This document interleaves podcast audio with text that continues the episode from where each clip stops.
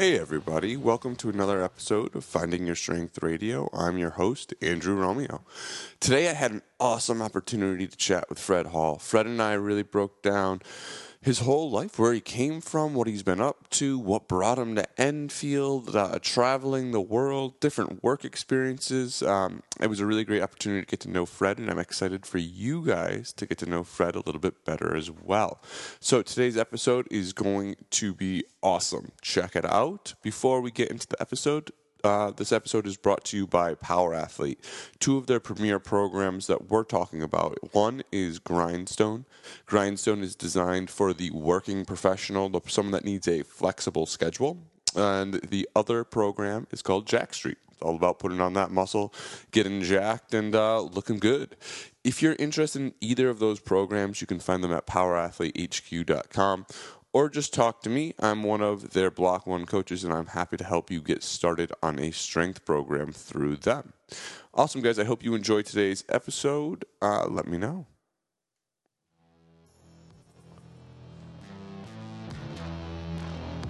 What's up, everybody? Welcome to today's show. So, our guest for today is Fred Hall. I'm sure everybody's familiar with Fred. Fred, welcome to the show. Good to be here, Rome.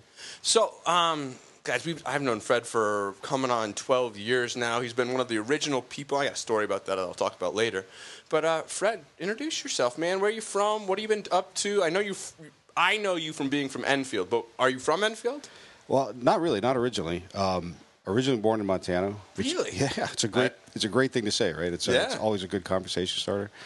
Uh, don't remember it, of course. Um, my dad was in the Air Force. He was at uh, Malmstrom Air Force Base. He was a uh, an EOD technician. Uh, okay. And he was actually working in the missile silos. So, oh, very um, cool. Crazy. Yeah, crazy stuff. Uh, um, interesting guy. He, uh, he, he wanted so bad to be an EOD technician that he he had really bad eyes. and he memorized the eye chart to, oh, shit, to huh? pass the test. Yeah, yeah, Wow. He was a really interesting character. So every eye chart's the same then, apparently, huh? it must be.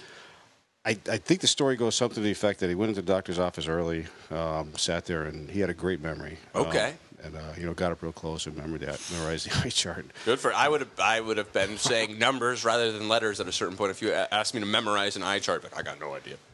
uh, he was gifted on it. Yeah, he was a bit of a. He would have been a pirate in a different age. Gotcha. Uh, yeah, he was gifted in a lot of ways. He was. Uh, he was an interesting character. Uh, really, really good guy. Very uh, cool. Yeah. So from Montana, and I'm assuming if you were an Air Force family, you probably bounced around from place to place to place. Yeah, exactly. Uh, gotcha. So be, uh, I think I was two when we left uh, Montana. Therefore, I don't remember yep. any of it. Uh, we moved into Peru, Indiana. Um, just have. Um, you know, mild, very, very small memory of Indiana. Okay. I actually remember being bitten by a dog there. okay. Why a traumatic moment that sticks out, right? Um, then uh, from there we went to Guam, and I remember Guam very well oh, because shit. it was like uh, four, five, and six, something like that. Wow, um, that's unbelievable, Fred. I had no idea that uh, you moved around so much in your past. Yeah, uh, it was. Uh, uh, Guam was like a little kid's paradise. Really? it was growing up was just growing up there was just fantastic. Very cool. Literally, we'd climb the coconut trees and get the coconuts and chasing chickens around. Um, Little Kid Paradise. Uh, okay. My mom absolutely hated it. Uh, she was born on a farm in Hadley. Uh, she had a real green thumb. She could okay. make she could make anything grow. Um, but there is no soil on, on Guam. It's, it's, all a, sand. it's a volcanic island, yeah, you know. So she would try to grow stuff, and um, as a little kid, you loved it because there was all kind of wildlife, and we didn't know that some of it was like really dangerous yeah, wildlife. Sure. Everything's poisonous. Don't touch anything. That's what it was. hey, uh, I remember a kid. There was so where we lived we lived in base housing, which had you know uh, you know had small lawns, and uh, then there was a, a, perimeter road that went around that, and another small section of grass, and these uh, real thick bushes that we called booney bushes. Okay. And then the jungle was after that, you know, and the booney bushes were there to keep the kids from going into the, the jungle, gotcha. and to keep the jungle animals from getting Just into. assuming kids aren't going to crawl through these things, not knowing kids very well. But some of them did. I got to tell you. Um, so uh, our next door neighbor at one point, and I only remember as Jimmy uh, I remember him being 16 at the time. Uh, walked into where they, him and his friends went into the boonies, and Guam was a very contested island in okay. World War II. Um, and he came back with a big artillery piece um, shit, huh? and, and, presented it to my dad like he had won a prize. Like, hey, hey, you, you do EOD, you'd like this. What do you think? He's probably like, oh my god. He, he, almost shit his pants. First time I ever heard my father, and I remember like it was yesterday. First time I ever heard my father drop the f bomb. Really? Uh, yeah. And the big to do, you know, the EOD came out. We had to evacuate the area. I'm sure because like this thing could blow up. Like this kid's like, "Hey, check out what I found. Do you want to hold it?" Like, no, put it back in the jungle. Yeah, that- yeah, right. Don't move. of, uh, I don't. I don't know for a fact, but I'm pretty sure Jimmy got a pretty good ass kicking after. Pro- that, I would, so. I would think so. I mean, it's probably an honest mistake. I would probably make the same mistake. You're a kid out in the woods and you find this cool artillery thing. You don't know if it's live or dead or what it is. You're just like, "Hey, look what I found." Right. That's crazy. So after Guam, I, uh, my father uh, retired after 21 and change, 21 years and change from from Guam. Okay, so that was the end of his stint in the military. In the Air Force was ending in Guam. Correct. Gotcha. Um, and then uh, so we flew back to San Diego, where he had where he had grown up. Okay. And lived with uh, my uncle there for a little while. Um, I think my mom was kind of homesick. Sure. And we had family in this area, so we drove back to Hadley. Lived in Hadley for a little while. Uh, my father was looking for for work. Um, and he wasn't a real patient guy at times. Okay. Uh, he had he had a, a application in at Ensign Bickford, which is a big uh, explosive plant up in Simsbury. They make Oh, interesting. They, make det cord and some other stuff. Okay. They didn't call him back in time. Uh, he got impatient, so we drove. We loaded everybody up in the family truckster and drove back to San Diego. um, you know, we didn't have cell phones Sure. at that time. yeah, so there's no um, contact, and send me a letter in the mail, and I'll get it in a couple weeks. There's no instant email or a cell phone or whatever it may be. Right, None of that. Oh, uh, this is like 1969. Um, and as soon as we get to, as soon as we got to San Diego, we got the phone call and said, "Hey, if uh, you know that job is open for you if you want it, but it's you know a, there was a window when, Sure. I was going to You got to get back in the next two weeks. All right, turn around. and that's what we did. Really? Uh, but he didn't. He didn't end up getting the job. So. Oh, uh, bummer. Yeah. Um, he ended up working at a foundry. Um, I had uh, an aunt and uh, uncle, and uh, they had one kid, Andy, who lived. Uh, they lived here in Enfield. Enfield was just a like. This was the late '60s, so it was just a popping community, you know. Gotcha. Um, Was this still a chicken farm? This was still a chicken farm. Yeah, Uh, Mark's yeah. told me that story. Mark Zacaro has told me that story a bunch of times. He's like, you know, this place used to be a chicken farm. I was like, yep. Like an industrial chicken farm. Which is crazy. Right. Uh, they, uh, there was, um, if I remember correctly, there were barracks here, or housing. You know, And was that is that the guy like that part of the, the property next door there that's kind of like buried in the woods over there? That's that's kind of like the original what this would have looked like with chickens everywhere. correct? Yeah. Crazy. Right. Yep. Great. Uh, and this was all. Other than that, this was all farmland. This was, uh, in uh, back then. Um, I could tell you that uh, when Woolco came in, you know, Woolco's a, a department store. Okay. uh, Woolworth Woolco, I think it was called. That was like a big deal. you Okay. know. Um, that was a, that was a big draw, and then it just kind of you know just I mean, it seems like Enfield got huge for a while. I mean, and I'm sure if you were around in that time span, you probably saw Enfield get huge with the Enfield Mall and all the the, the commercialism coming into one place. Where I'm sure Enfield was a hub for a long time. Well, it, it sure was. I, I got to tell you, um, you couldn't tell it now, but the Enfield Square was kind of the place to be uh, Yeah. through the '70s and the, uh, the mid '80s. Yeah, probably your late '80s. I mean, it, it was it was a mecca. Um, and you know, my first job was uh, at, uh, a cook at Orange Julius. Which was Okay. a hot dog shop in the middle of the mall. But there, uh, there was literally times uh, where the mall was so full it was shoulder to shoulder, and that and that parking lot was packed. You know? Think about that. I mean, no one could have ever predicted back then what today would look like, where the mall is vacant, the Enfield, the just overall commercial shopping, like going to a store, retail has died out almost completely, and everything's ordered off of your phone or off of your computer, and there's no need to. You do your holiday shopping in a mall where you're shoulder to shoulder, you can't find room, things are sold out. Like that doesn't happen anymore. It's unbelievable. right? Agreed. Unbelievable. Agreed. So you guys ended up migrating back here, and it sounds like this time you stayed. We did. Uh, so uh, um, at the time, I, I, I have three sisters and a brother. Um, my uh, sister and brother are much older than I am. Okay. Uh, so my two sisters and I went to school here. Um, my uh, two sisters ended up going to college. Uh, I, I so from '69 to '80, I stayed. Uh, '81, I stayed in town. Gotcha. Um, '81, I joined the army. Uh, to, was in the army '81 to '84. Uh, 85 moved back to the area. Okay. Um, fully intent on going back out to Colorado. Uh, I, was, I was training out in Colorado, working with a doctor who was a pretty amazing fellow. Told me he had a job for me if uh, if I was uh, willing to come back and work Sure. with him. Uh, my dad was sick at the time, so I came home just to make sure things were kind of squared away at home. Um, fully intent on driving back to Colorado and you know training with this doctor. and then then life happened. You know, I met uh, I met the woman of my dreams. Um, and I lit true story, great story. Uh, I saved up enough money to drive out to Colorado, pay down payment on, on an apartment, all that Okay. kind of stuff. And this is 1985. So, So uh, I was just being born in this year. well, and so saving up a lot of money in, in 1985 meant I had $1,200. You know, that Perfect. was that was and that was that was going to be enough for Twelve hundred bucks. I can move across country on this. Right. Like this is my ticket. So I had met my wife Carol uh, in February of '85, and like instantly, I knew right. Actually, it, it was funny because uh, the place that I raised the money, uh, I was working at a uh, waterbed store, Okay. And she walked in at one point, and I told the guys that I was working with, I'm going to marry her. Really? Yeah, true story. Wow. Uh, um, and then, uh, you know, my dad got better. Things were okay at home. Um, But now you don't want to leave. well, I did. I true, on, not a word of this made up. Um, I saved up the money. I packed up my car. I was literally gonna on my way uh, to Colorado, uh, and I stopped by Carol's apartment, uh, intent on saying, "Hey, listen, I'll be back in about a year. Will you wait for me?"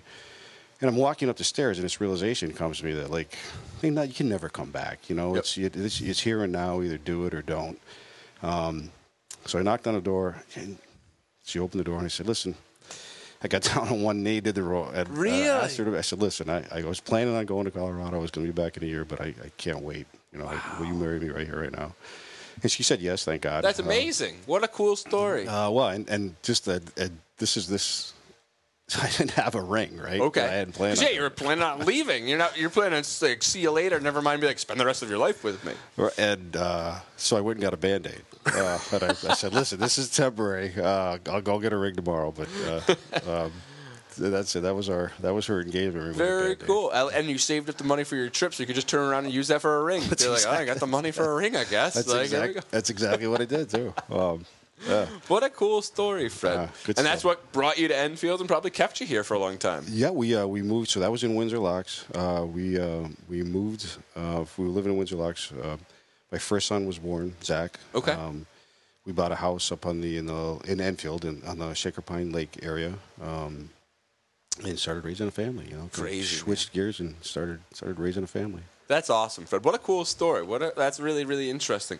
What um what your time in the military look like? What was that all about? Because I know you said it was just a quick. What you said it wasn't. I mean, four years is a long time to be committed to anything. But you said from eighty to eighty four, you were doing something in the military. What that look like? Yeah, I was a medic, and I was uh, 81 to 84. Uh, I was a medic. Uh, Cool. I, I loved being a medic. Uh, it was a great job. Um, so I first started out uh, medicing in a support company, the 651st Medical Company in Ludwigsburg, Germany. Uh, that was Okay. my first uh, permanent duty station. Great job because as a support company, uh, anytime uh, a unit that didn't have an indigenous medic went to the field or they needed to augment their their uh, medics, you got sucked up into it. You know? So you got to do a lot more things other than you would have otherwise, where you're getting pulled in different directions and getting to go out with people. Exactly. I- cool. It was it was great. I mean, it was. Uh, we spent a lot of time in the field. Of uh, of 18 months in Germany, I spent like a year in the in the field. Uh, So out of 18 months, 12 of them are spent actually out in the field. Was that in Germany itself? Or were they deploying you guys to other places in the world, and you were being out out in the field there, and then returning to Germany? What'd that look like? no, so we just we stayed in Germany. Okay. Uh, at the time, you know, this is the Cold War, so Germany had a lot of soldiers in it. You know, and we Yep. had a. The bases were all very small. They were called Kaserns. Um, I don't know what that means in in German, uh, but the the theory Probably like shithole or Yeah, something well, like you that. know so you don't want to know the actual meaning of it, but they're like, yeah, this word sounds good. Use this. yeah, shithole would have been pretty appropriate too. Uh, um, so these are all, all the, and all these bases had been they'd been used by the Nazis in World War II, and Oh, then, wow. then occupation forces ever since. You know, and I think the theory was that uh, if the Soviets attacked, um, the Soviets were, were their, their doctrine was they were going to uh, bomb a grid square at a time or artillery Okay. grid square at a time. So big bases weren't a good idea. You know, Sure. Just too much damage You're just a sitting target. right? Um, so, uh, you know, small base. Uh, we stayed in Germany, but they had these huge training areas. Uh, Grafenwehr, I think, is still there. It's just you know, I don't know how big it was, but you could drive for you could drive for a day and not hit the, the other side of And it. this is a training space too. Right, big, uh, big, uh, muddy, nasty, horrible place to be. Hot in the summer, cold in the winter. Uh, but you could have battalion-sized exercises there. Wow. You know, uh, tank ranges and artillery ranges, and you know all kinds of stuff. And and that was, I think, Grafenwehr was the biggest, but there were a couple other ones. Um, Wildflecken was another one, which was even more miserable. It was a, a little more remote than Grafenwehr. Uh, and the saying for uh, for for Wildflecken was you haven't had a dick until you've been to Wildflecken because it was just it was miserable. It was a miserable place to be. From what I understand, it sounds like current Russia and probably some of the area that you're describing is pretty similar, where it's just no man's land space, and it goes into the Arctic, and it goes to the east, and it goes to the west, and it's just this enormous kind of void of no one lives out there. I mean, take Chernobyl for example, right? A whole city with a nuclear reactor that melted down that they're like, nah, fuck it, just leave it out there. Don't go out there anymore. All right, we'll stay away. You know, like it sounds like that's pretty vast, like not that uncommon of a space out there. Yeah, uh, yeah, there were, uh, yeah, there, there, there were a lot of open spaces. Uh, you know, and uh, I remember the Fulda Gap was, and I don't exactly know where the Fulda Gap is anymore, Sure. to be honest with you. But you were out there at one But, point. and, and, and, and that was uh, the, the plan was to funnel the Russians. They had run, the Russians had to fu- funnel through that if there was uh, ever to be a conflict. And that was going to be where uh, the forces in Europe were going to tie up the the Russian tanks and all that kind of So stuff. interesting. Long, long enough for uh, um, stateside NATO forces to. Did I send you that video a while ago where it was like Special Forces, uh, former KBG guy that was talking about the Cold War plan and how all of that was already implemented? We don't need to get into politics or anything like that on the show, but how he was talking about how like their Russians' plan was already implemented in American psyche and the way our country's evolving. Did I send you that video? You did.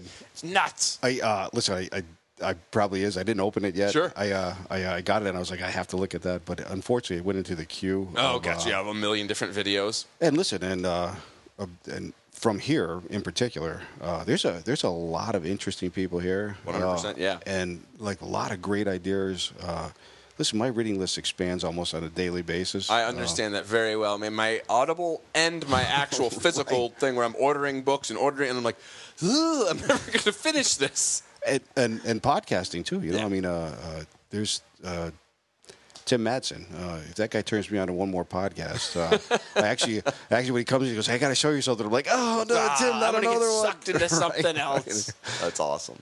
So it sounds like you had a pretty cool medical career, or not medical. Um, it wasn't medical career, but army career. It sounded like you really enjoyed it. I did. I liked the army. Very cool.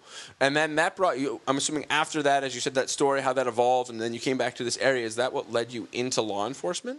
Uh, well, kind of, sort of. You know, Okay. um, so I, I, I'll tell you that I was never that guy who always wanted to be a cop. Okay. Um, in fact, uh, probably the furthest thing from my mind was ever being in law enforcement. Really? Uh, yeah, it just wasn't, uh, you know, uh, not. You know, and my, who, who ostensibly would have been my godfather, um, a very good friend of my father's, was a detective here in town. I grew Okay. up with him, and he was a great guy and a, and a mentor. But, uh, you know, he, he, I didn't have that spark. Gotcha. Um, what happened was I was working, I was raising a family. I got a job at Martin Brower, which is right up the road Yep. here. The, Um, but they ship all the uh, McDonald's Yeah, food out of there. McDonald's, Their tractor trailer trucks are always in the way.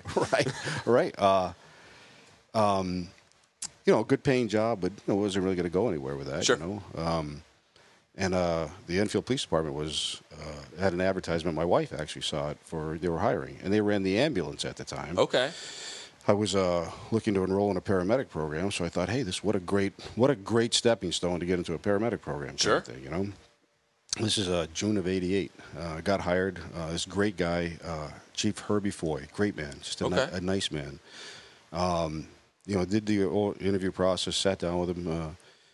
You know, had, had the interview, and I had no law enforcement experience, and he knew that. And he said, "Listen, I'm I'm willing to take a chance." And that's what a lot of life is taking chance on chances Yeah. on people, right? And I would, I would argue you've been in the military. You know how to follow structure. You know how to follow direction and order. Like there's some intertwine. It might not be direct law enforcement, but it's still a similar thing, right? Like I, my point of view, would it looks like it's similar. Absolutely, Par- paramilitary. So there's a rank structure, and you know, uh, yeah, absolutely. Uh, maybe in the, maybe that's what he. Where he's like, I'll take a risk on you, but I'm pretty sure you're going to do well with this. uh, maybe that was it. Uh, for whatever reason he did, I'm eternally grateful. Cool. Uh, great guy. He since passed away. He was a great man.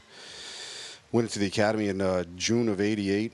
Uh, instantly fell in love with it. Um, Graduated first of number one in my class. Um, it was kind of off to the races after that. you Very know. cool. Um, it was. It was. You know, I'm, I'm a real. I'm blessed in a lot of ways, and that being one of them. That that I had the opportunity to to kind of fall into uh, the woman of my dreams. Gave me great kids, great kids now. Um, fell into a career that didn't really want and, and, and loved it. Just loved awesome. almost every aspect of it. Very cool. And so through your, your time in law enforcement, because you were you were a career law law officer where you went from start to retirement, you must have done different things. What was your favorite position that you had throughout the course of that career? Whew, that's tough. Um,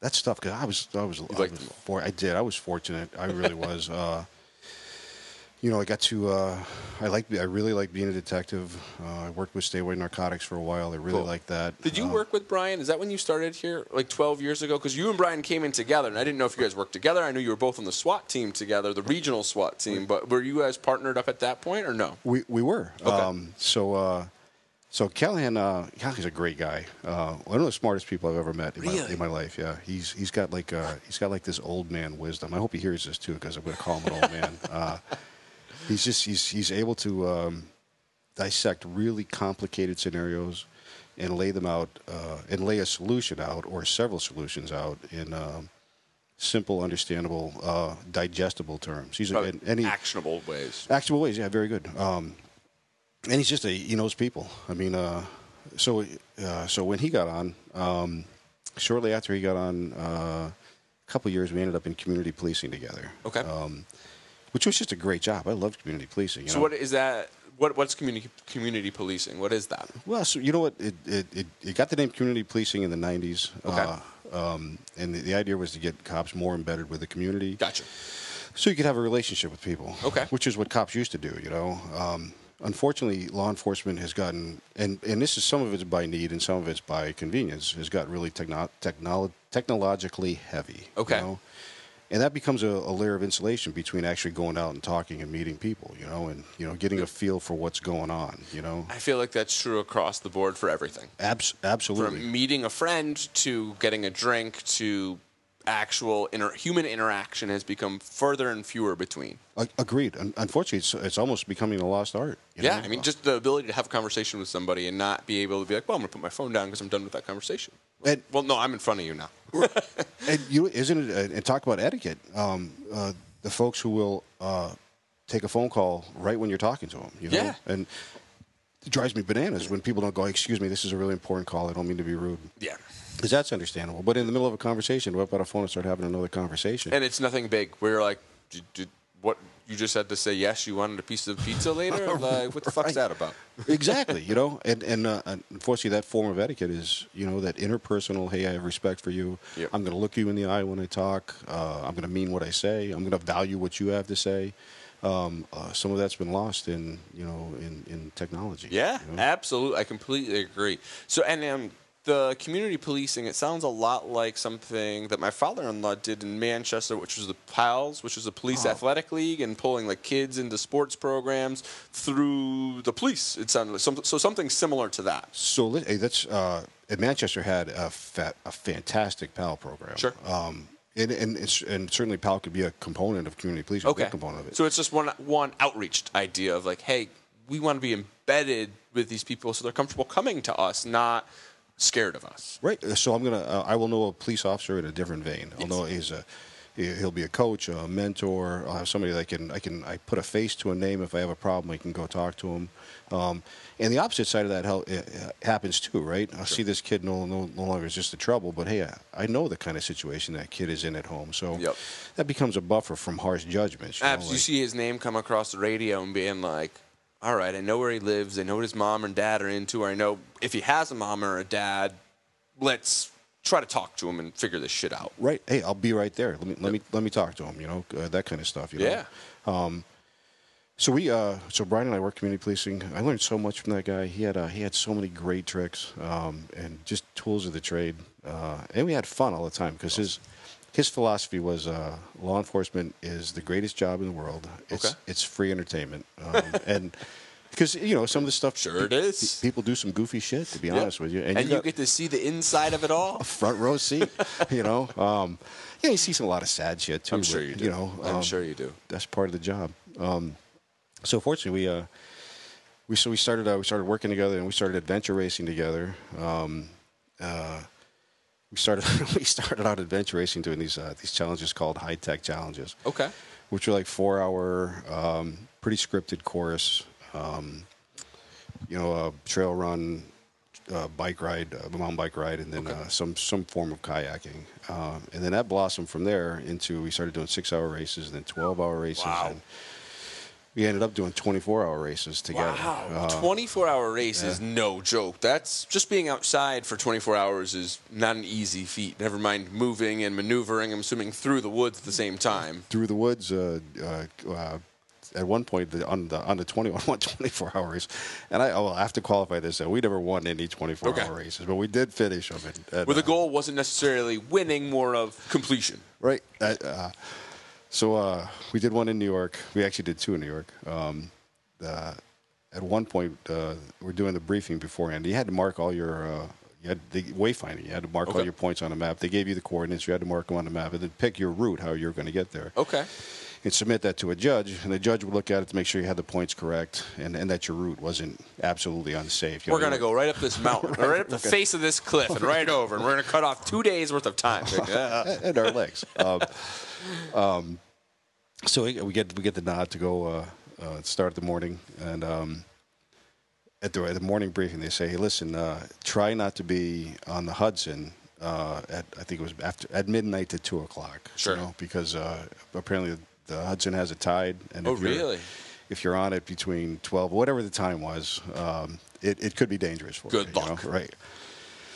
So uh, we did this long, uh, long trek through the woods and a long bike ride, um, and then we got in the boats, and it was like the exact minute they said don't be there, we're we're there. Uh, Tide starts picking up, and you're like, I thought this was supposed to be a calm river. so, so we started at, uh, in a, like a little cove. Um, we, get in the canoes, and there's three of us: uh, Brian, uh, me, and a, guy- a guy named Serge Lassard, who's just a he's a, tremendous human being. In fact, you know, uh, Pierre owns the building. Yeah, right? Dennis, is, De- Dennis, owns it, but it's his brother. Right. Great family, nice people. Um, and Serge is like he's a mountain man. He's a little he's a little energizer bunny. Just you can't stop him. Honestly, I could say the same thing about Dennis because Dennis is he's in his seventies and he's still like sheetrocking stuff and throwing stuff around, and I'm like, I'm sure he's done well enough over his career where he doesn't need to do any of that anymore. But to the same point of being like, man, you kick some ass, dude. Like you're a badass old man. I don't think they can sit still. To be honest with you, I wouldn't be surprised. um, Serge's accomplishments, the whole family. Uh, you know, I, I, I talking. We we went hiking uh, um, in February. We did the, the Mount Washington trip. yep. he was he was like uh, accounting for an average day of what he does, you know. And, and I do this, do this, do this, and I play hockey till two o'clock. And I'm like, I'm like, wow, where do you, when do you sleep? You know that that kind of It's like, thing. what's sleep? What, what a difference does right. it make? All right, dude. And always happy, always, uh, you know, always just a great guy. So anyway, so they gave us these chem lights. You had to have chem lights on. Uh, like uh, red was the front of your vest, green was the back of your vest, or Okay. something like that. Um, this is- at this point, we're I think 18 hours, 16 hours into the race, so we're a little, we're a little, we got the kind of in that goofy head. Yeah, and you've been there. A lo- that's a long time. You're on your feet for 16 to 18 hours. We couldn't wait to get in this stupid canoe because our, our thought process was, my legs are so Let me tired. sit down. Right, I just gonna be able to sit down. And when the cold water hit the hot legs, instant, instant crapping. It was horrible, right? So we start paddling, and Serge is a very accomplished kayaker. Okay. Uh, so he's kind of calling the pace, and he's bailing the boat. And we see a boat that's right ahead of us, and it goes from like dead calm to looking like it was uh, popcorn in a popcorn, right? You're like, oh no. It's yeah. Uh, so Brian and I are like Brian and I, we don't know any better. Sure. Like, ignorance and you're not accomplished kayakers or canoers. ignorance is bliss, right? Um, we see that we're like, hey, cool, high five, right? Serge, Serge starts. He's French. You know French, Yep. Right? Yeah. He goes, start paddling, stupid. Start paddling. and we're like, all right. We, we get into this. It's like a roller coaster. We're like Oh, we're like bouncing up and down, just like getting tossed about. Uh, we uh, we get on the other side of it. Uh, we're high fiving. That was fucking great. Uh, and Serge looks back and goes, "You were stupid. We almost died." I think that was Russian, not French Canadian, but uh, yeah, you- whatever. you get- you man. I get the here. point. Absolutely. Where he's like, you guys have no idea what we just made it through. Uh, that's exactly what it Oh, was. man. So, at the at the end of our uh, adventure racing career, you know, October was usually the end of the season. Sure. Um, so we were uh, doing cop work, community policing, so a lot of bike riding, a lot of walking. We were grappling with a guy named Walt Isaac out of uh, Ludlow, who was the, by far the best martial artist I've ever met in my Is life. Is that the origins, the team link, or is that not even connected? no? That's uh, not even connected. Okay. Um, uh, Walt was just an amazing. Not to blow smoke here, but you Yeah. actually you actually remind me of Walt. Oh, Uh, cool. The, the Walt, the work ethic is the same. Uh, you know, Walt is was a tremendously humble guy, and he was dedicated to his craft. He was always like you, going. He was always going somewhere to learn something else. Try to figure it out. Right. What's you know, uh, just an amazing guy.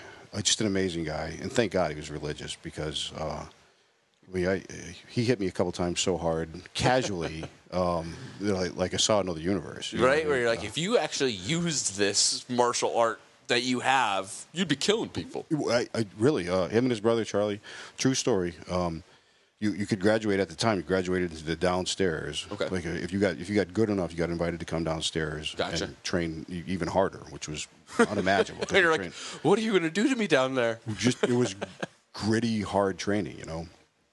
Um, so the first time I got to, I got to lock up with Charlie, who's a big guy, but you wouldn't look at him much like yourself, or or, Sure. Lay, or Leighton for that Yeah. example. You wouldn't look at him and go genetic freak strength, Sure. right? Charlie was the same way. A nice guy. Uh, but I locked up. We got on a, a grappling hold uh, where I've got the back of his neck, he's got the back of my neck, and he grabs my tricep, and he had such tremendous grip strength. He was a uh, with the iron. Remember the iron? Oh uh, yeah, where you close the grippers or yeah, whatever, and um, you work up like there's like levels to like the grip the the grip closers. But people that so Fred and I are pretending to close our hands, but what we're talking about are like those spring grippy things that have like the clamps that you work on your grip strength for. A long time ago, grip training was actually a thing, and they had levels to grip training, and you would progress your way up. And not very many people could ever close like the top one or even budge the top one. Never mind close it all the way. uh, Captains of Crush, I think. Yes, that was right? it. Yep. So uh, Charlie was able to close a number four, Wow. and he was uh, at, at the time he was one of four or five people in the world who could actually do that. Yeah, I mean that's unbelievable because you look at like what that is, like pressure per square inch or something. If someone out there looking looking this up, it's going to be astronomical. unbelievable. Um, so I locked up with Charlie, uh, and I think just for fun, he, he squeezed my squoze. What is that? what is Yeah, that? just like squeeze your triceps super hard. Buckled my knees. I, I think I started to cry a little bit because uh, I, I, it was big. I could I could feel like the tendons remove uh, right? coming You're, off. you're like, was my arm in half. So this guy tapped Holy me. He made me tap by squeezing my arm. Right? He's Uh, like, "You're not ready for this level yet." You're like, "I guess I'm not." no, no, I'm not. Uh, great, great guys. But between that, the the community policing and the adventure racing, we were pretty beat up come Yeah. October. You know, we were uh, we were looking for a way to a, a way to like, rehab. Gotcha. You know, and uh, we found onthemat.com. Okay. Uh, and I don't know whether on the mat was a link to CrossFit or Sure. whether it morphed into CrossFit. I don't know where. I don't know the genesis. of Yeah, how it, wherever it went to. But that's how we. So we found CrossFit, and like dumb us, we were like, "Hey, this would be a great way to rehab. We can augment our training. You know, this will be this will be our winter training Yeah, cycle." and it, uh, it could have been if per, per uh, you were doing it well, right? If you knew what you were doing and how to arrange it and the structure, to everything, absolutely. But knowing from what you're talking about of the martial arts and the go hardness at the adventure racing, I'm assuming that you just went hard at it. it's all we did. We had no idea. Which Uh, is the same thing I did when I got into CrossFit. I was like, "Fuck it, let's go burn it down every day." Right, and hey, we knew nothing about Olympic lifting. The uh, the the closest thing we came to any instruction was uh, the tutorial videos. Yep. You know, which had some value, but Yeah. were of kind of limited use. To be quite honest. And with you. you, so what? What year are you talking about here? oh, it's just 2005, 2006. Sure. So right around then is if people to put in reference for what CrossFit looked like, it was a website. There might have been one to two affiliates worldwide, um, and the website was this blue website that had maybe a picture on it, maybe not. Um, because technology at that point took a long time to get pictures uploaded to websites, so not a lot of people had pictures on their websites. And it was just a workout that went up every day that Greg Glassman put up, and it was what they were doing in their gym and people just followed in along the world. There was no such thing as the CrossFit Games. There was no affiliates. There's no affiliate journal that had a YouTube channel with some of the best weightlifting coaches in the world breaking down technique. It was pretty much like, here's a clean, you go figure it out, right? That's And- exa- exactly what it was. Uh, I, I remember. It's funny you should say that. Remember that website? And remember in the right hand margin were the affiliates. Yes. Um, and I remember there being less than a page. Uh, so uh, a half a dozen. Yep. You know? um, and just just kept waiting and waiting, and and it it it, it exploded. It did. You know? It did. Uh, Um, so it exploded right around like 08, 09 was like the first real big push, and that's when I hopped in. Um, but if you talk, if you guys go back to last season on the podcast, I interviewed Robb Wolf. Rob was the first ever affiliate. no kidding. Yep. So he was the first guy to ever open an affiliate gym up in Seattle, I want to believe. Um, don't hold me to that. Go listen to the episode. Um, but to your point, it was the same type of thing. He called Greg Glassman up on the phone and was like, "Hey, I want to open an affiliate. How does that work?" And he was like. I don't know, man. Just do it. Open a gym and put CrossFit on. Didn't charge him anything, and then he was like, "Shouldn't I pay you?" Somebody was like, "Pay me three hundred bucks." All right, here's three hundred bucks. Great, use my name. Like crazy time. So, the difference between the time frame Fred's talking about 0506 to 2021 is massive differences. But so cool. Sorry to interrupt your story. So at that point, you hop into CrossFit and you start getting it. we we start we started trying to get it. Cool. Uh, um, so we would do we would actually sponsor workouts at the PD. You Okay. Know? Uh, and um, there was a, a fair amount of buy-in. Sure. Uh, uh, at the time, Asnuntuck Community College had a track. Uh, it was a gravel track. It was a I track. remember I uh, I did some sprints onto that at one point, and I was like, "How do they even call this a track?" Right, it was all right. Like you, you'd have to worry about turning an ankle. It so pitted, right? it's just funny because everybody that thinks of track now, they think of the perfectly manicured track at Fermi or Enfield High, where it's like the red rubbery, like perfect. Whereas the track over at Nuntuck was literally like a walking path. That's what that's uh, that's the best description of it. And you know what? Um, so I ran track in uh, my junior year of high school. We did, Okay. did the pole vault and the track. in it- Wow. the track. Oh, I wasn't. I wasn't. Dude, I always say pole vaulters are the best athletes in the world. You're able to run full speed with a giant stick, stick it into a teeny hole, and then leverage yourself over this thing in the air. Like, how the fuck do they do that? Like, that's some serious athleticism. So good on you, Fred, because that's badass. You- well, hey, listen. Uh, so I, that sounds great, and uh, I'm, I'm going to say that to everybody from now on. Uh, uh, it wasn't that great. it was Uh, not what I'm what I'm making it out to be. I, I think we made it up to like eight or nine feet, which You're is like, do we need the stick to jump over this, or should we just jump? Like, how does this go? They're broad jumpers doing it. Yeah. Um, and listen, even back then, so we're talking 78, 79, something like that. The, the, the kids who were in line to get scholarships for track would show up at the track at Enfield High, and, and the coaches would say, "You're not running this," you know, Really? because you got to risk it. You know, there were, it was grooved and pitted, so Yep. you know some of these kids are, you know, they, You got you have a full ride somewhere, right. Unless you sprain your ankle, twist your knee, something Yeah, like that. and you don't need to go step in a, a hole in the side of a track because a dog went out to the bathroom before you got out there and dug a little hole or whatever. Like, stay off of that. Right. Um, so that that was the, the very similar track as Nantuck.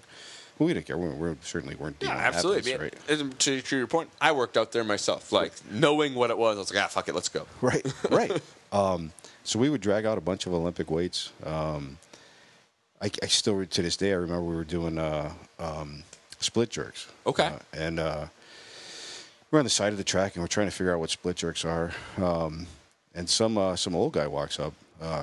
Don't know him. Wouldn't know him if I ran into him today. Uh, he was like, "Hey, you guys mind if I give you?" a... It, it turns out he was a, a former power lifter. Really? Yeah, he Is said, his "Hey," name Neil? I Rome, I couldn't tell you if I. I would say because Neil Mulligan's from uh, Enfield and he was a big weight, Olympic weightlifter. And Neil is always known for going up to people and telling them how to do it. Like even at weightlifting meets where you're like, "Bro, we all Olympic lift too." And he's like, "Well, let me tell you how to do it better." And I'm like, "All right, talk to me, Neil." so maybe it was Neil. It could have been uh, Neil. Who knows? Either way.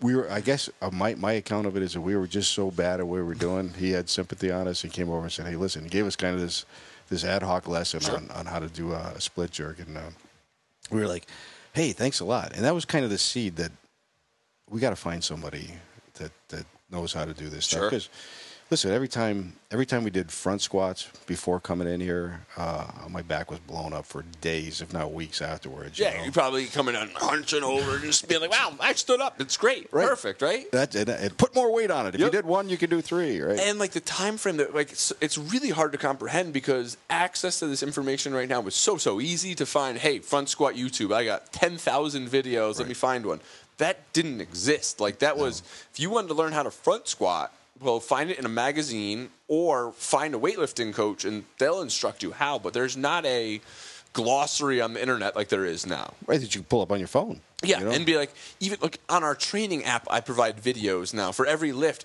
Oh, front squats. Click. Oh, there's a training video of how to do a front squat on my app. That's amazing. right. Uh, right. Uh, the, the information available now is just unbelievable. So Really maybe is. maybe uh, maybe overload. Maybe, yeah, maybe a little for a, a lot of people it is 100%. And then it, it gets diluted, and a lot of snake oil is sold to people because information is so readily available, and you don't know what to believe and what not to believe. But um, I keep interrupting your story. So you guys, you guys. Sounds like the police. You guys a good following, and you guys were going over to the fir- uh, the Asnuntuck track and actually like getting it. We, we did. Uh, awesome. You know, um, it's funny because I, I, I saved those on my uh, I saved into a file, and every now and again I go pull up an old one and go, hey, 2007. You know, we Nuts. and then checking that affiliate page, uh, boom, uh, uh, CrossFit Revelation popped up. Enfield, Connecticut. Yeah. I'm sure it popped up. Yeah, so that's crazy. That's awesome. Yeah, uh, and uh, it was off to the races after that. So, for uh, everybody listening, Fred was the first person to ever send me an email to join the gym. You weren't the first member, but you were the first person. And I believe the reason that Fred wasn't the first member was because I was operating the gym illegally out of a one car garage at my house. That was not zoned for commercial use whatsoever. So, I had have people. And I, so, if you guys are familiar with my first home, you could drive by it anytime you want. It was 3 Martin Terrace in Enfield, Connecticut. It has a one car driveway. So, when I say one car driveway, my current pickup truck would occupy that entire driveway. So it's not like there's a lot of room there. So I had people parking on the street. They would come into a one car garage, and this one car garage probably would fit maybe like a Mazda Miata in it. Like it was teeny. And I'll put up some pictures with this so you guys can see what that looked like. And I would have people running down the road, flipping tires down the road, carrying sandbags around. And I was very, very fortunate that the Enfield police and everybody just left me alone. No one said a word. They just let me do my thing. And then, soon as I moved into Seven Moody Road, so I moved into one of these bays. It's actually not one of the three bays that we currently occupy. It's one more down that we occupied. It was like a half back to it and some offices in the front. Fred was one of the first people that ever came into the gym. So it's about 12 years ago now. I think you came in. No, you came in before Debbie came in because Debbie's story, she came in and the whole we had the whole SWAT team in here doing the fight gone bad that time where you guys were doing the regional SWAT training. Right, right. So Fred was one of the first members you came in. You and Brian came in together because I got pictures of um, a long time ago, guys. This sounds weird. We were doing box jumps, and I didn't have enough money to get rubber flooring for the whole gym. So we had a cement floor. But the problem is with a wooden box and a cement floor, when you jump on it, the box moves. So your box starts like sliding away from you as you jump. So when we do box jumps, we would partner up and be like, all right, Fred, you hold this side of the box while Brian jumps, and he'll hold it while you jump, and then you don't have to worry about missing the box, and we're good. So I still got some pictures from back in the day that I'll put those up of literally like someone's foot on the box while the partner's jumping, and then be like, all right, you hold it, all right, it's my turn, and then you go from there.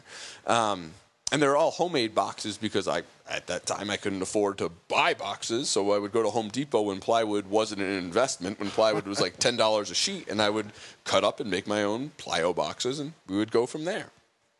But yeah, man, you've been involved with the gym since late 2009. Yeah, It's yeah. crazy. Yeah. Uh, it, it, listen for uh, it's a, again. I don't want to overuse, overuse the word blessing, but it's been a blessing. You know, uh, you know, it eliminated the excuse.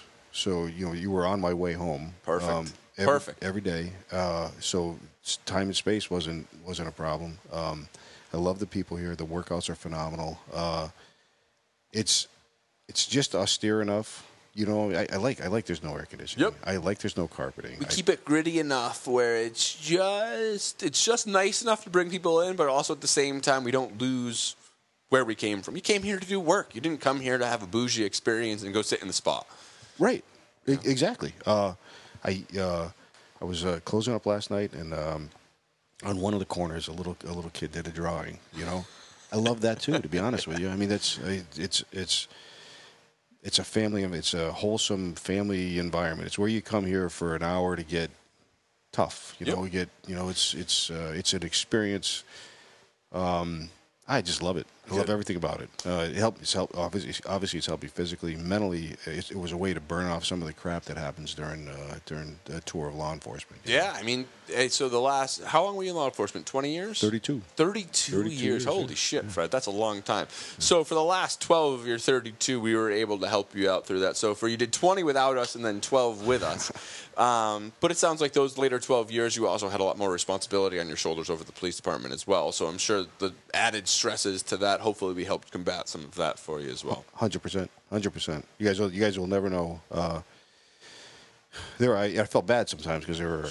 This isn't the type of gym where, where folks normally wear headphones. Yep. Um, and I, and I appreciated that. I, there were times where I'd come in and wear my headphones, and you would you let me do it. Man, you go rock out. There, there, because there were times I just needed to be alone, and I needed to sweat, and I needed to burn off, uh, you know, burn off the the residue from the day. Yeah, whatever you had going on. The uh, I remember always busting your balls because I'd be like, "What are you listening to in there?" And you're always like, "It's gangster rap." I love gangster rap.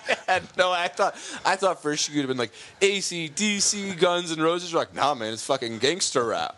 So I, hey, was a, and I- I'd like to tell you that was on purpose. That I had a bunch of gang- gangster rap on purpose.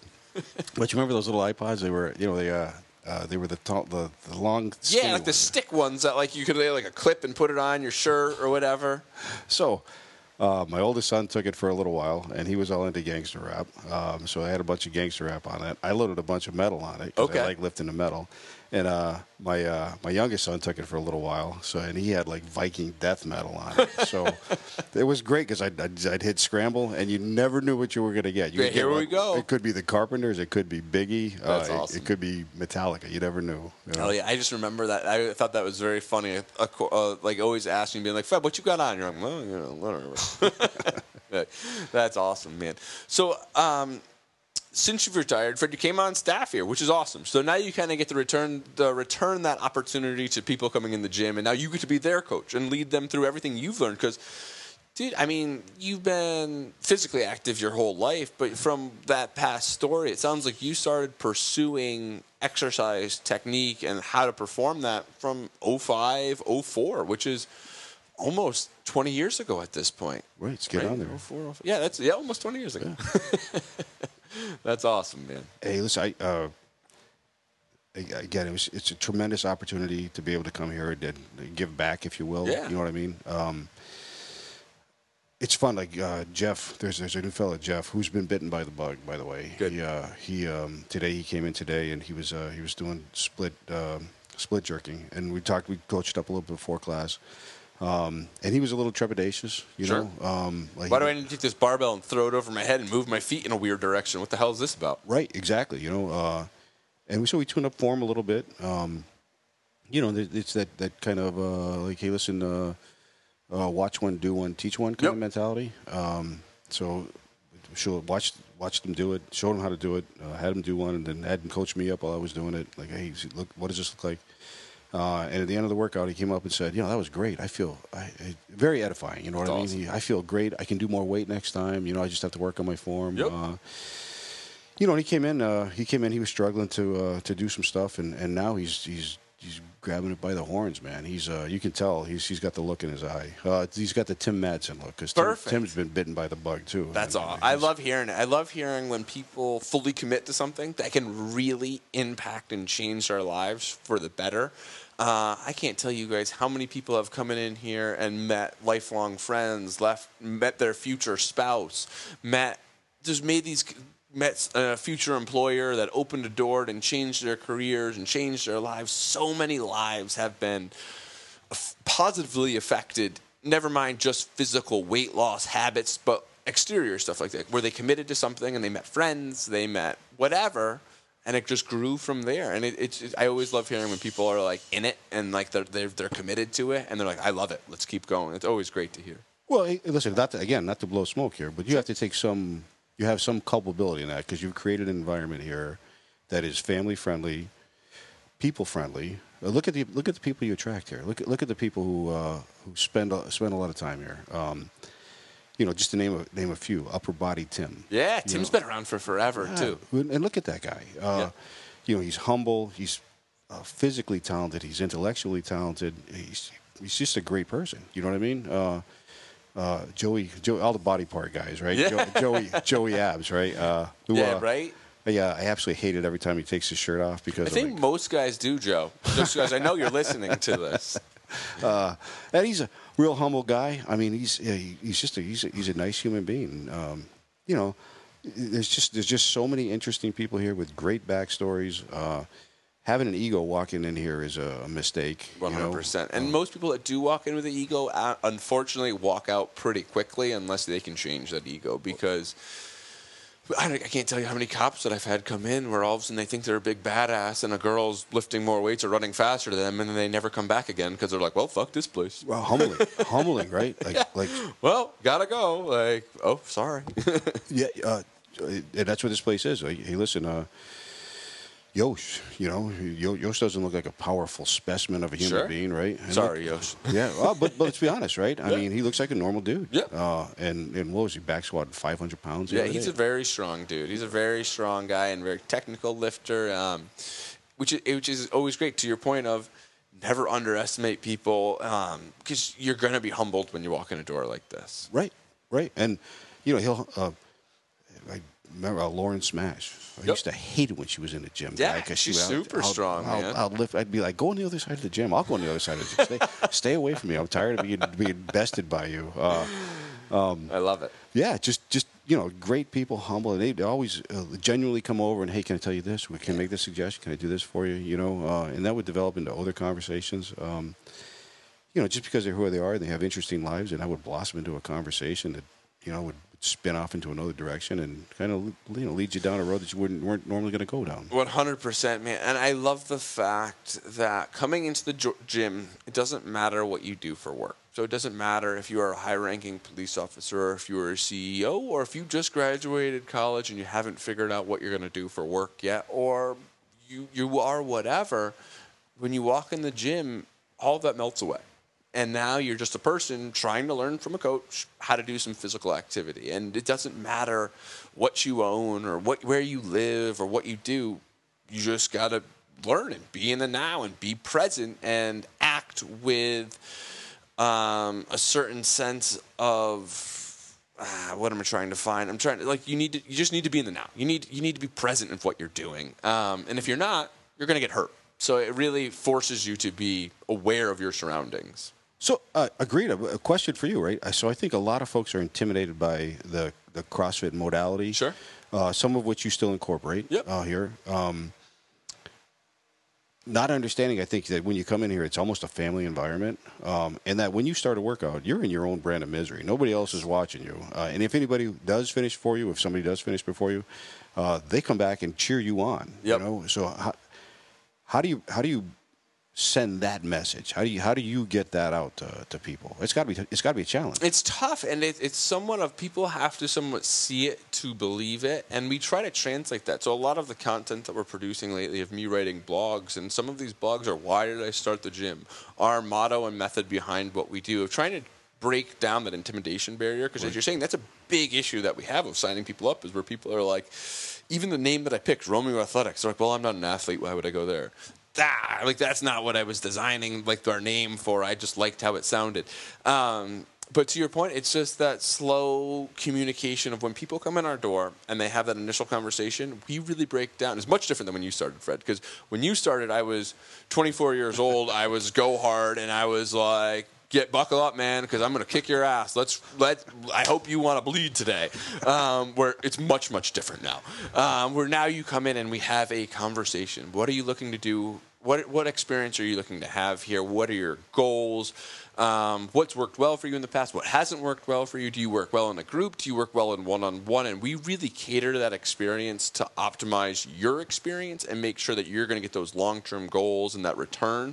Because the method that I use, the CrossFit of 08, 09 is much, much different than what you see today. And that, that was CrossFit was mainly used by special forces or military or go hard people that were trying to get after it, where we've changed that mold and made it more of we're looking for longevity here.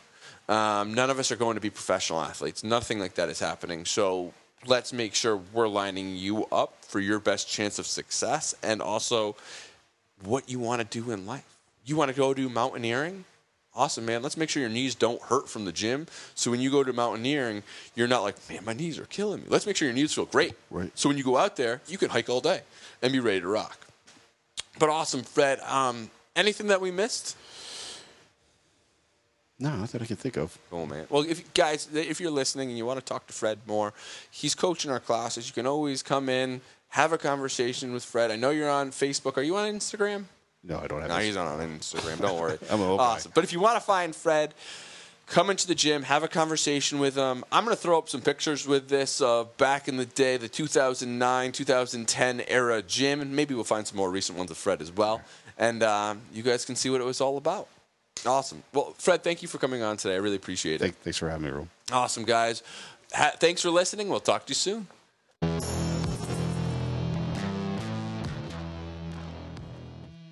And that concludes another episode of Finding Your Strength Radio. Thanks for tuning in, guys.